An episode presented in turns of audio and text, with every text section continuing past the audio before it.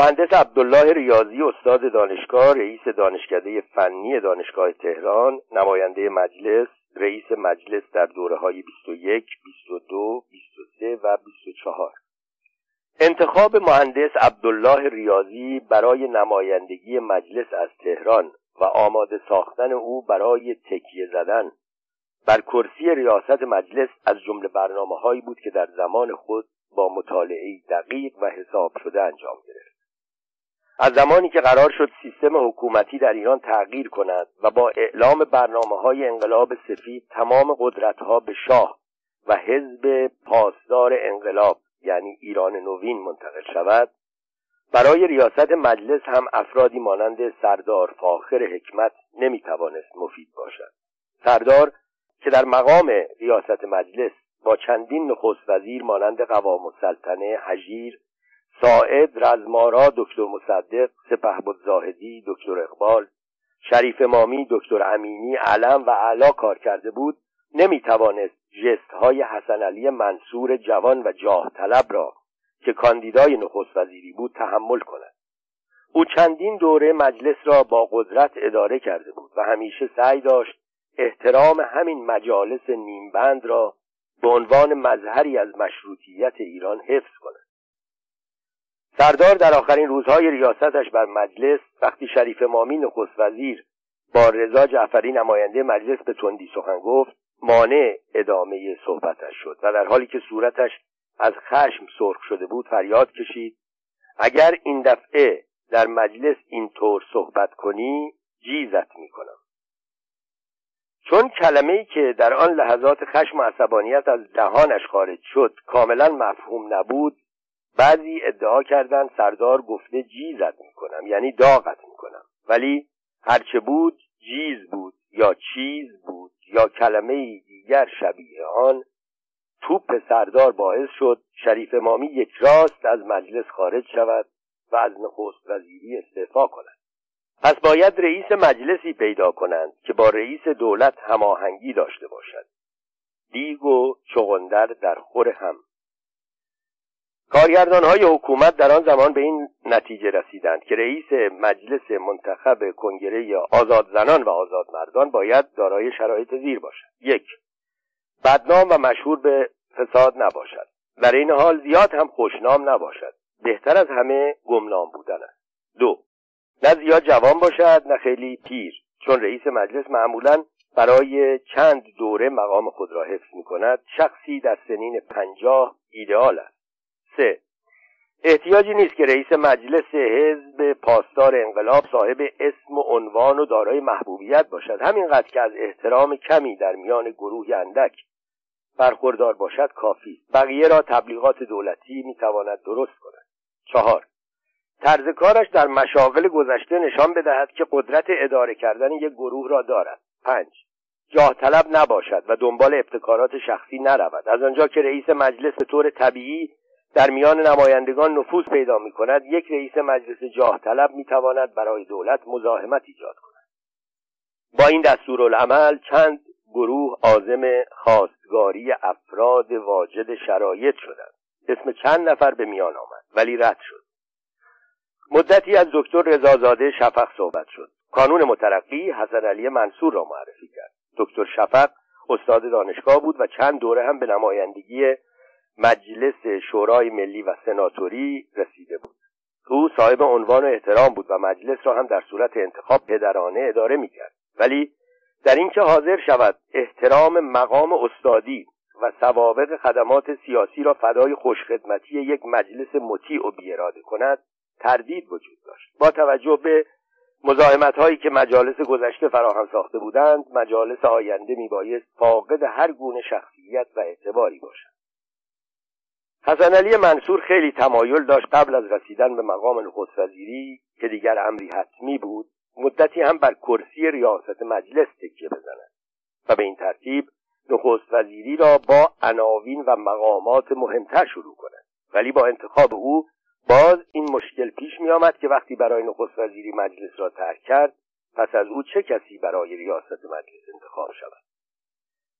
البته سیاست بازی های بعد از شهریور 20 نشان داده بود که در مدتی کوتاه می‌توان از یک چوب رجل سیاسی درست کرد. اما دولت پاسدار انقلاب یک رئیس مجلس متناسب با خود لازم داشت. از جمله کسانی که در کنار ساواک دربار مشاوران شاه و کانون مترقی دنبال رئیسی برای مجلس میگشتند یکی هم مهندس منصور روحانی رئیس سازمان آب بود و شخصی را که او نامزد کرده بود استادش در دانشکده فنی دانشگاه تهران بود که اکنون ریاست دانشکده را بر عهده داشت. نامش مهندس عبدالله ریاضی بود. اسمی که تا آن زمان هیچ یک از رجال و مقامات بالای مملکت نشنیده بودند. در خلاصه بیوگرافی او آمده بود طی سالهای بعد از شهریور 20 که هر صاحب ادعایی بارها اعتراض و اعتصاب کرده بود و هر صاحب عنوانی داوطلب مشاغل عالی وکالت و وزارت شده بود او جز به تدریس و اداره دانشکده به هیچ کاری توجه نشان نداد. از همه مهمتر آنکه کوچکترین علاقه ای به دخالت در امور سیاسی نداشت و در این سال پرماجرای 1342 که یک قطبش حوادث پانزده خرداد و تظاهرات عظیم مردم تهران و قوم و قطب دیگرش تشکیل کنگره آزاد زنان و آزاد مردان بود او پنجاه و هفت سال از عمرش میگذشت. سنی مناسب برای ریاست مجلس. یعنی تقریبا تقریبا که خیلی. تحقیقا او واجد تمامی شرایطی بود که برای ریاست مجلس تعیین شده بود. اما از نظر عدهای این لعبت یک نقص داشت و آن این بود که در نظر موکلینش قرار شده بود رئیس مجلس از تهران انتخاب شود. به کلی گمنام بود. در آغاز کار گمنام بودن یکی از امتیازات رئیس آینده مجلس محسوب می‌شد. ولی در آن موقع صحبت انتخاب او از تهران در میان نبود ولی اکنون که کنگره آزاد زنان و آزاد مردان او را از تهران کاندید کرده بود غیر طبیعی به نظر می رسید که یکی را از تهران انتخاب می کردند و بیشترین رأی را به نامش می خواندند بدون آنکه مردم تهران حتی نامش را شنیده باشند. این نقص را هم مهندس روحانی تقبل کرد خودش رفت کند. مهندس روحانی از آن گروه از رجالی بود که با روزنامه نویسان رابطه خوبی داشت. او از زمان دولت دکتر مصدق و از هنگامی که معاون مهندس بازرگان رئیس سازمان آب تهران بود با جبهه ملی روابط خوبی داشت و در میان روزنامه نویسان دوستانی برای خود دست و پا کرده بود.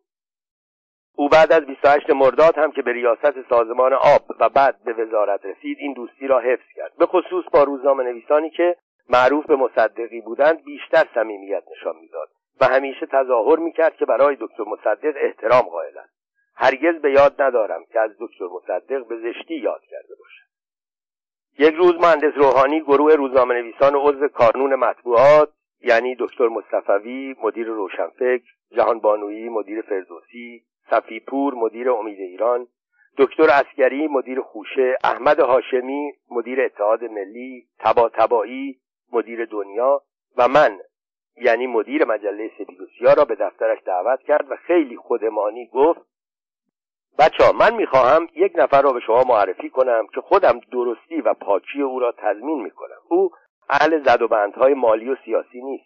عدهای از شاگردانش او را برای وکالت مجلس کاندید کردند. اسمش مهندس عبدالله ریاضی است. من از شما نمی‌خواهم از او تعریف و تمجید کنید ولی تقاضا می‌کنم. تحقیق کنید. اگر همانطور که گفتم مردی پاک و درست بود آن وقت به معرفی او بپردازید. همین و همین. مهندس روحانی از جریانات پشت پرده و برنامه ریاست او هیچ سخنی به میان نیاورد. فقط درباره تحصیلات و درستی و پاکی او تاکید می‌کرد.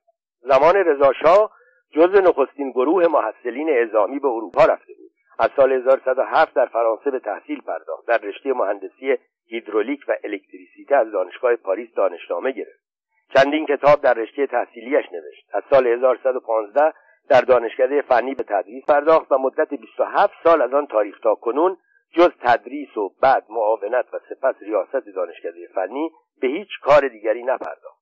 او یک استاد مادرزاد است. در دانشکده فنی هر وقت کلاسی استاد نداشت هر درس بود فرق نمی‌کرد. او سر کلاس می‌رفت و درس می‌داد. من می‌خواهم در این شرایط حساس که کشور به افراد پاک احتیاج دارد به زور او را داخل گود سیاست کنم. دربارهش تحقیق کنید. اگر دیدید حرفهای من درست است و او مردی پاک و تحصیل کرده است او را به خوانندگانتان و به مردم معرفی کنید. من اصلا قصد ندارم شما را راضی کنم که از او تعریف کنید. هدف من این است همانطور که او را شناختید همانطور به معرفیش بپردازید تا مردم هم او را همانطور بشناسند. بعد از این جلسه خصوصی مهندس روحانی چند مهمانی داد. ناهار شام اسرانه هر بار ادهی را از طبقات مختلف اجتماع دعوت می‌کرد. ولی همیشه ما چند روزنامه نویس جز مدعوین اصلی بودیم. با تلفن از فرد فرد ما می‌خواست که حتما در مهمانی او حاضر شویم و هر بار دست مهندس ریاضی را می‌گرفت و او را نزد ما میآورد و سعی می‌کرد بین ما دوستی برقرار کند. ما هم بدون آنکه از ماجراهای پشت پرده آگاهی داشته باشیم هر یک به سبک و روش خود اسم و عکس او را چاپ می‌کردیم و درباره سوابق تحصیلی و دانشگاهیش مطالبی مینوشتیم. همین و همین. به این ترتیب مهندس عبدالله ریاضی که کنگره آزاد زنان و آزاد مردان نیز او را کاندیدای نمایندگی از تهران کرده بود به مجلس راه یافت. از این به بعد کار به دست مطبوعات دولتی افتاد. هنوز شمارش آرای تهران تمام نشده مهندس ریاضی را رئیس آینده مجلس معرفی کردند. به طوری که وقتی مجلس می‌خواست برای انتخاب رئیس رأی گیری کند از قبل همه می‌دانستند که مهندس عبدالله ریاضی رئیس دانشکده فنی دانشگاه تهران به ریاست مجلس انتخاب خواهد شد. مجلس پاسدار انقلاب رئیس ایدئال خود را پیدا کرد. مهندس ریاضی از همان نخستین جلسه که به ریاست انتخاب شد چنان تسلطی بر مجلس و نمایندگان پیدا کرد که در تمام دوران مشروطیت ایران سابقه نداشت. البته این وضع مقداری هم به خاطر آن بود که نمایندگان دوره 21 با نمایندگان دوره های پیشین فرق داشتند. در این دوره آدمهایی با شخصیت جز چند استثنا به مجلس راه پیدا نکرده بودند. مهندس ریاضی مجلس را مانند کلاس اداره می‌کرد. در نظر او نمایندگان میبایست سر وقت در مجلس حاضر شوند. ساکت بنشینند با دقت به سخنان ناطق گوش بدهند و هنگامی که موقع رأی دادن فرا رسید مثل بچه های خوب و حرف شنو رأیشان را که البته باید مثبت باشد در گلدان بیاندازند. نمایندگان اقلیت حزب مردم می توانستند گاهی رأی منفی بدهند. او به حضور و غیاب نمایندگان خیلی اهمیت می‌داد. کسانی را که غیبت غیر موجه داشتند و یا با تأخیر می آمدند جریمه می کرد بسیار دیده شد که نمایندهای به خاطر صحبت کردن با پهلو دستیش با خشونت تذکر داد. اگر نمایندهای در نطق خود زیاده روی می کرد و یا به دولت یا یکی از وزرا حمله می کرد مانع صحبت او می شد حالا روشن شد چرا سردار فاخر حکمت را انتخاب نکردند؟ مهندس ریاضی به اصل تفکیک قوای سگانه که اساس دموکراسی ها را تشکیل می‌دهد معتقد نبود و یا شاید اصلا از این اصول آگاهی نداشت. در نظر او مجلس هم نظیر یکی از وزارتخانه ها مانند پست و تلگراف یا آب و برق بود. آنها کارشان رساندن نامه و تأمین روشنایی و آب بود. مجلس هم وظیفه داشت لوایحی را که دولت میآورد تصویب کند. به این جهت در رأیگیری حتی حفظ ظاهر را نمی‌کرد. وقتی طبق آین نامه مجلس موافق و مخالف سخنانشان ایراد می‌کردند اعلام رأی می‌کرد و بعد در صورتی که قرار بود لایحه تصویب شود بدون آنکه به خود زحمت بدهد تعداد ایستاده ها و نشسته ها را بشمارد می‌گفت تصویب شد. این کار او چنان در مجلس جا افتاده بود که گاهی وکلا در صورت موافقت با لایحه هم به خود زحمت بلند شدن را نمی‌دادند. چون می‌دانستند مهندس ریاضی به وکالت از سوی آنها لایحه را تصویب شده اعلام خواهد کرد. ماجرای زیر را که نمونه از طرز رأیگیری مهندس ریاضی در مجلس بود یکی از دوستان من که جریان واقعه را شخصا از مهندس محسن خاج نوری لیدر فراکسیون ایران نوین شنیده بود برایم تعریف محسن خاج نوری معاون سابق وزارت کار به وسیله دکتر کلالی همکار سابقش در وزارت کار به حسن علی منصور معرفی شد. و به زودی به صورت یکی از نه نفر هیئت مؤسس کانون مترقی درآمد. چون در میان آن نه نفر از همه مسنتر بود او متولد سال 1295 بود. در حالی که حسن علی منصور لیدر گروه در سال 1302 به دنیا آمده بود. و در ضمن ثروت سرشاری داشت در بین آنها جنبه شیخوخیت پیدا کرد. وقتی حسن علی منصور در تاریخ 17 اسفند 1143 به عنوان نخست وزیر مجلس را ترک کرد تا کابینش را تشکیل بدهد محسن خاج نوری به جای او لیدر فراکسیون اکثریت یعنی ایران نوین شد. روش تصویب لوایح در حزب ایران نوین چنین بود. دولت قبلا لایحه را در حزب مطرح می‌کرد تا نمایندگان از آن مطلع شوند. این کار صرفا جنبه تشریفاتی داشت. نماینده ها اختیار آن را نداشتند که در لایحه تغییراتی بدهند. فقط مطلع می شدند که باید به این لایحه در مجلس رأی مثبت بدهند. گاهی هم لازم نمی‌دیدند که لایحه را قبلا در حزب مطرح کنند و به تک تک نماینده ها بگویند که به فلان لایحه یا فلان قسمت از لایحه رأی مثبت بدهند و به کدام لایحه یا کدام ماده رأی ندهند. در این موارد هنگام اعلام رأیگیری در مجلس نماینده ها به لیدر فراکسیون نگاه می‌کردند.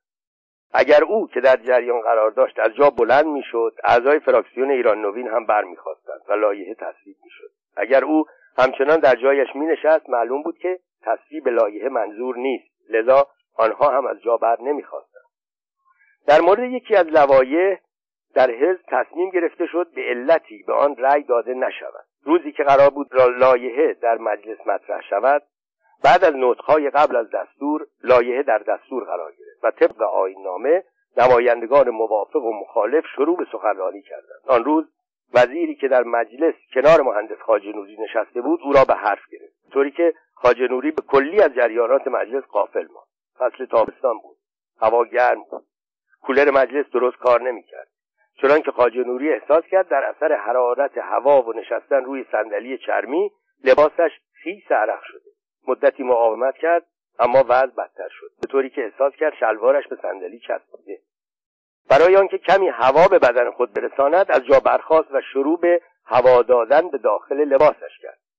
از غذا بلند شدن خاجه نوری مصادف شد با لحظه که مهندس ریاضی اعلام رأی کرده بود.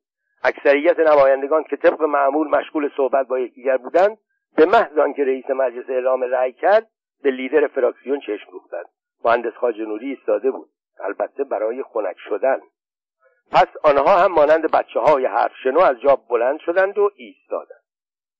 مهندس ریاضی رئیس مجلس برای اعلام رد یا قبول لایحه به مهندس خاجنوری نگاه کرد. چون او را ایستاده دید بدون آنکه زحمت شمارش افراد را به خود بدهد پتک را روی تریبون زد و با صدای بلند گفت تصویب شد.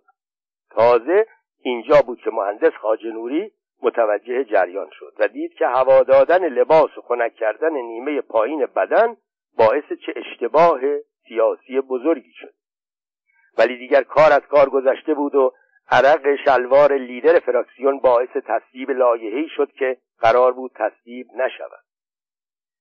کسی به مهندس ریاضی ایراد نگرفت که چرا با توجه به زیادی تعداد نشسته ها لایحه را تصویب شده اعلام کرد. ولی این بیمبالاتی برای خاجه این نتیجه را به یاد به بار آورد که از لیدری فراکسیون ایران نوین عزل شد و برای دوره بعد هم به مجلس نرفت. ولی از آنجا که یکی از مهره های اصلی کانون مترقی بود از شمیران به سنا رفت و سناتور شد. گفتیم مهندس ریاضی حتی ظاهر را هم حفظ نمی‌کرد. ماجرای زیر یک نمونه دیگر از طرز کار او از هنگامی که محمد علی شاه در یک روز دوشنبه مجلس را به توپ بست سنت چنین بود که روزهای دوشنبه مجلس به احترام شهیدان حادثه بهارستان جلسه تشکیل ندهد.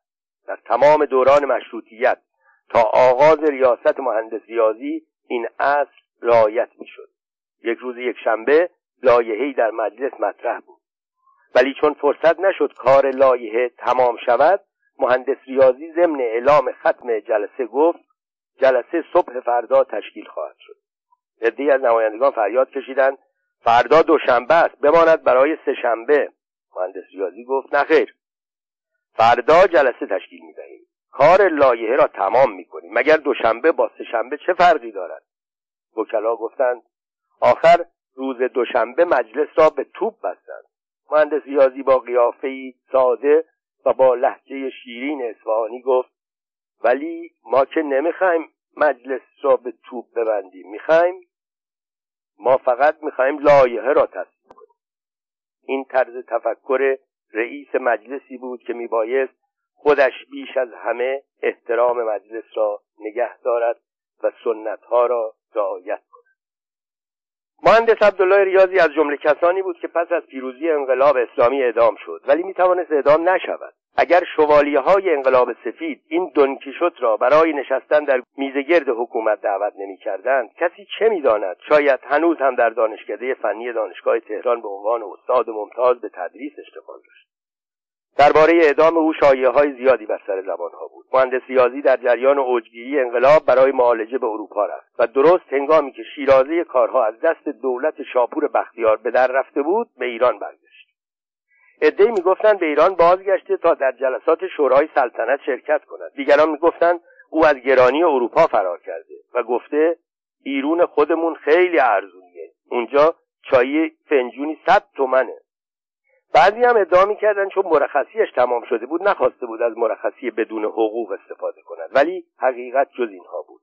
مهندس ریاضی فکر نمی‌کرد دادگاه های انقلاب او را محکوم کنند. به این جهت لازم ندید مثل دیگران از کشور بگریزد. او در فساد مالی رجال درجه اول کشور شرکت نداشت و اهل توصیه و سفارش نبود. او حتی در مخارج عادی مجلس هم صرف جویی می‌کرد. مثلا می‌گفت برای چه در رستوران مجلس این همه غذا درست می‌کنید؟ مگر ما سر سفره هایمان در منزل چند نوع غذا می‌گذاریم که آقایان توقع دارند در مجلس هفت رنگ پلو درست کنیم؟ یک چلو کباب یا یک جوجه کباب همراه با یک خورش کافی. نماینده ها که جرأت نداشتند مقابل مهندس ریاضی اعتراض کنند پشت سر او شکایت می‌کردند. مهندس ریاضی می‌خواهد ما را به ریاضت عادت بدهد. آخر ما هم مثل کارمندان دولت کار می‌کنیم و زحمت می‌کشیم. گزارش که به مهندس ریاضی می‌رسید می‌گفت آقایان بیل و کلنگ می‌زنند یا چاه می‌کنند. چند تا نطق موافق و مخالف و رأی دادن به لایحه که این همه ادعا ندارد. کمتر بخورند سالمتر میمانند. مهندس ریاضی در تمام پانزده سالی که ریاست مجلس را بر عهده داشت با تکمیل ساختمان عظیم و نیمه تمام مجلس که در شمال باغ بهارستان و مقابل خیابان جاله شروع شده بود و مانند کنگره آمریکا برای هر نماینده یک دفتر مخصوص و تشکیلاتی مدرن مخابراتی در نظر گرفته بودند مخالفت کرد. از همه اینها مهمتر او قبل از اینکه رئیس مجلس باشد استاد بود و 27 سال از سالهای عمرش را صرف تدریس کرده بود. به نظر او اینها برای تبرئه او کافی بود. فکر می‌کرد حد اکثر چند روز او را برای سوال جواب نگه میدارند. بعد خلاص. اما انقلاب ایران یک انقلاب سیاسی مذهبی بود و مهندس ریاضی که تا آخر از سیاست چیزی سر در نیاورده بود درباره نقش خود در تحکیم دیکتاتوری و تصویب لوایحی مانند مسئولیت مستشاران نظامیان آمریکایی معروف به کاپیتالیسیون و جدایی بحرین از ایران و صدها قانون دیگر و سکوت در برابر آن همه فساد و سوء استفاده و دهها مورد مشابه دیگر پاسخی آماده نکرده. یعنی اصلا خود را در مورد آنها مسئول نمی‌دانست. او تا آخرین لحظات زندگی مانند آدمهای منگ و گیج که نمی‌دانند آنها را به کجا می‌برند و چه برنامه قرار است درباره آنها اجرا کنند مطیع و سربزیر از این اتاق به آن اتاق از این دادگاه به آن دادگاه و سرانجام به سوی میدان تیر رفت.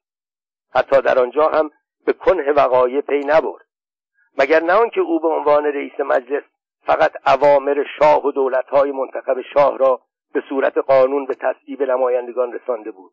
احتمالا او تا آخر هم نفهمید که از اول کارش را اشتباهی انتخاب کرده. سیاست کار او نبود. او فقط یک معلم بود.